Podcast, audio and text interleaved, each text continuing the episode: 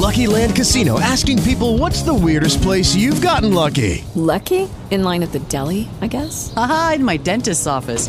More than once, actually. Do I have to say? Yes, you do. In the car before my kids' PTA meeting. Really? Yes. Excuse me, what's the weirdest place you've gotten lucky? I never win and tell. Well, there you have it. You can get lucky anywhere playing at LuckyLandSlots.com. Play for free right now. Are you feeling lucky? No purchase necessary. Void where prohibited by law. 18 plus. Terms and conditions apply. See website for details. It is Ryan here, and I have a question for you. What do you do when you win? Like, are you a fist pumper? A woohooer, a hand clapper, a high fiver. I kind of like the high five, but if you want to hone in on those winning moves, check out Chumba Casino. At ChumbaCasino.com, choose from hundreds of social casino style games for your chance to redeem serious cash prizes. There are new game releases weekly, plus free daily bonuses. So don't wait. Start having the most fun ever at ChumbaCasino.com. No purchase necessary. VGW Group. Void were prohibited by law. See terms and conditions. 18 plus. From Hollywood, it's time now for Johnny Dollar. Hillary Fuchs, Dollar. How's Mrs. Wendover? So far, so good. Dollar, can you talk? Yeah, sure. She's in the other room. Do you think she's all right? Mentally, I mean? I think she's all right enough to get by. I think she's scared to death of something or somebody. That business of the curse? Yeah. You know there isn't anything to that. There's something to it for her. She thinks she's somehow responsible for her husband's death, for her father's death, and for her brother's death. On the way here, she mentioned just like that that someone else was going to die. Or words to that effect. Who? I don't know.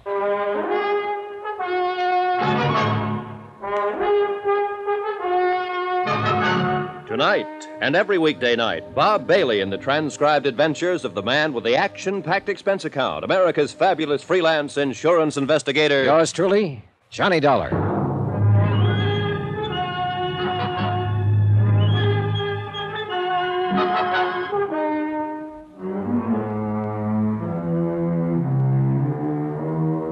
Expense account submitted by Special Investigator Johnny Dollar to the Universal Adjustment Bureau, Hartford, Connecticut.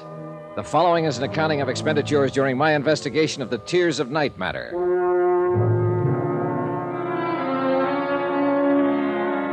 It had started as a routine investigation. A claim filed for $50,000 on the death of Noah Wendover, Miami Beach, Florida. The question why the two year delay in making claim? The answer turned out to be interesting. Briefly, it involved a distraught woman who had neglected not only the insurance, but everything else in her life for two years. A woman obsessed with the idea she was a curse. Do you like soda or water? Uh, soda, please. Thanks. Cheers. Good luck. Mm. What's your name again? Johnny Dollar. Oh, yes, that's right. Mr. Fuchs introduced us, didn't he?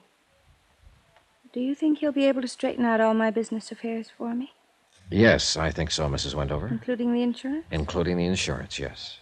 Well, you're worried about the claim, aren't you? Well, I, I'm paid to worry about it. I'm not so worried now as when I first came to Miami Beach. I think I understand why it took all this time for the claim to be filed. You mean you've met me and you think I'm kind of, you know, not all there or something? Well, I suppose Mr. Fuchs explained how badly I've managed things for the last two years. he showed me how you've let your affairs go to the devil, if that's what you mean. I'm glad you finally turned it all over to him. I think he'll take care of it for you. I behaved rather badly in Mr. Fuchs' office, didn't I? Well, I wouldn't say that. Poor Mr. Fuchs. He was frightened, I think. I don't know what it is, really. I mean, he mentioned that you were in town investigating my claim on Noah's death. I felt I should talk to you. That's why I had him call you. I wanted to tell you about the curse. There's no such thing, you know, Mrs. Wendover. I know. I know. I couldn't have been responsible for Dad's death. It was a heart attack many years ago. I was away at school in New York, and Jim, my brother being killed in Korea, I couldn't have had anything to do with that. And Noah, oh, I loved him very much. I'm not cursed, am I? No, no, you certainly aren't. All of these deaths around you have been tragic, doubly so, because you seem to have been very fond of the people. But you aren't responsible in any way. I like you. You're very nice. If you have any questions you want to ask me about Noah, I'd be glad to answer them. I really would. I'm all right now. Really, I am. Well, when we left Mr. Fuchs' office, you talked a lot about that curse business. Yes, I'm ashamed. Were you still thinking of that when you spoke to me in the car? Did I speak to you in the car? Yes. You know, I can't remember riding in the car at all. I've been standing here talking to you, and I've been wondering all this time how we got here.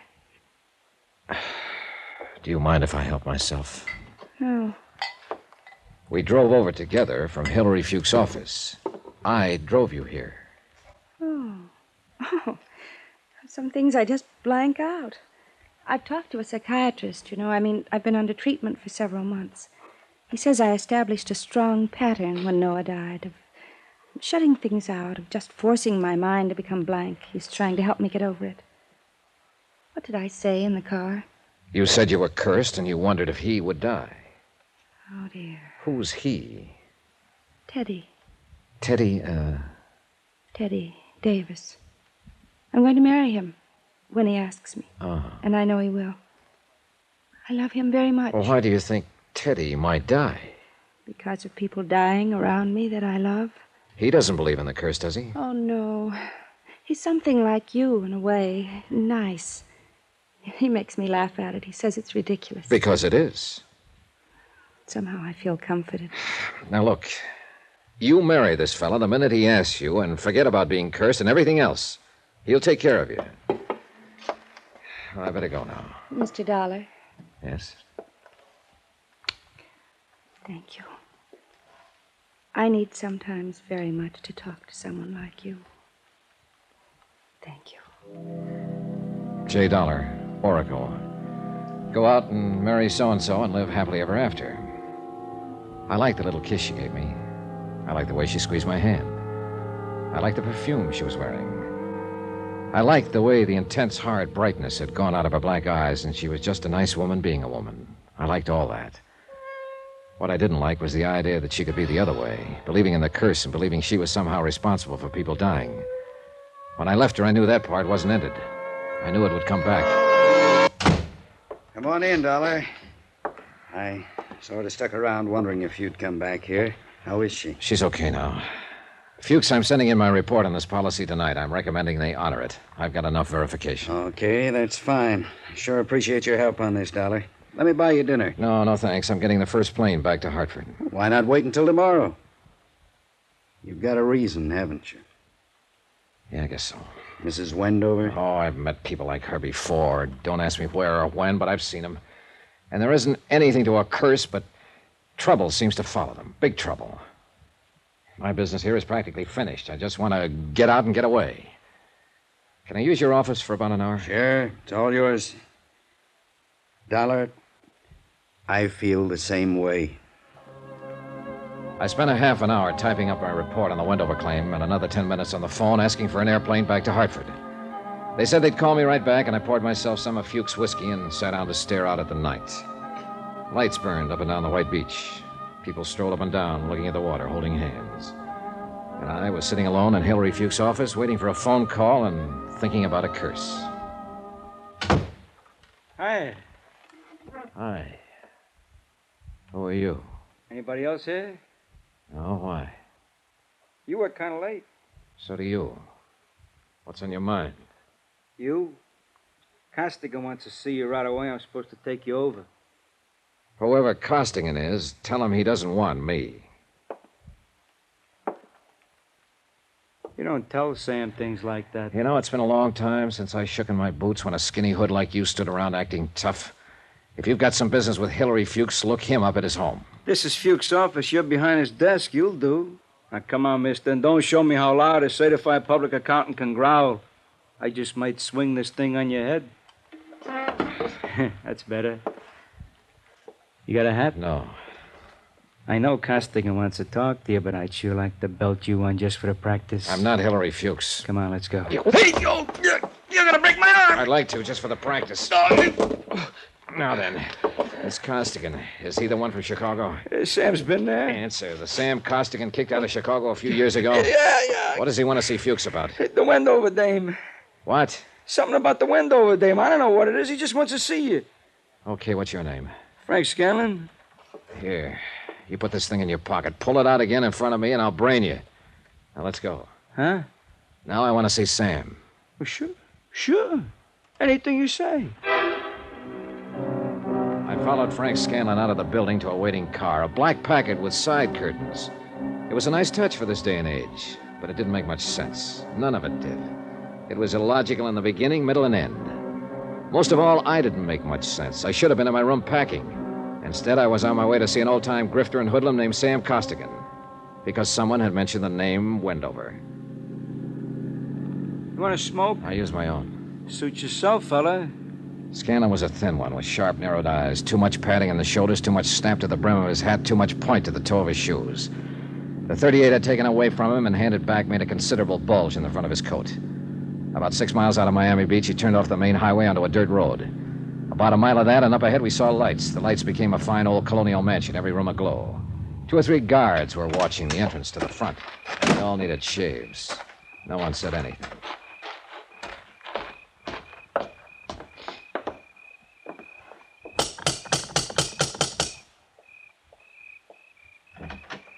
Yeah? It's me, Feely. Uh, this here is Hillary Fuchs. Uh, Sam wants to see him. Come on in. How are you feeling, Mr. Feely? All kinds of punks around nowadays. I wouldn't get frisky with him if I was you. He's a pretty touchy fella. It's so. Yeah. Uh, this way, come on. He led me into the main foyer, where a hat check girl with a lot of red hair stood ready for the evening's business, which hadn't begun yet. On the right, what had been the dining room of the old house was now a circular bar that could seat 25 or 30.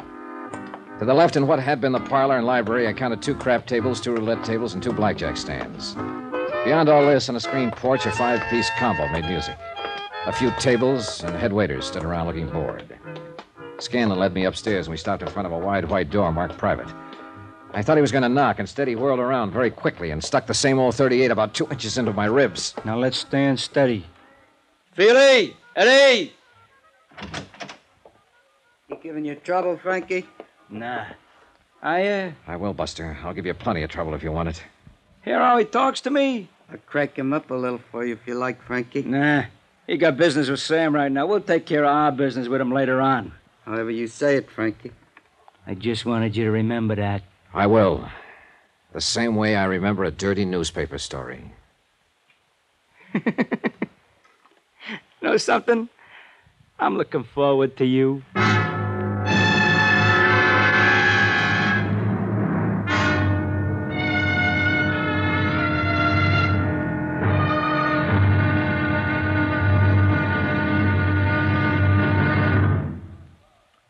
Here's our star to tell you about tomorrow's intriguing episode of this week's story. Tomorrow, there is a curse that goes with the Wendover name. Goes wherever it is. Join us, won't you? Yours truly, Johnny Dollar.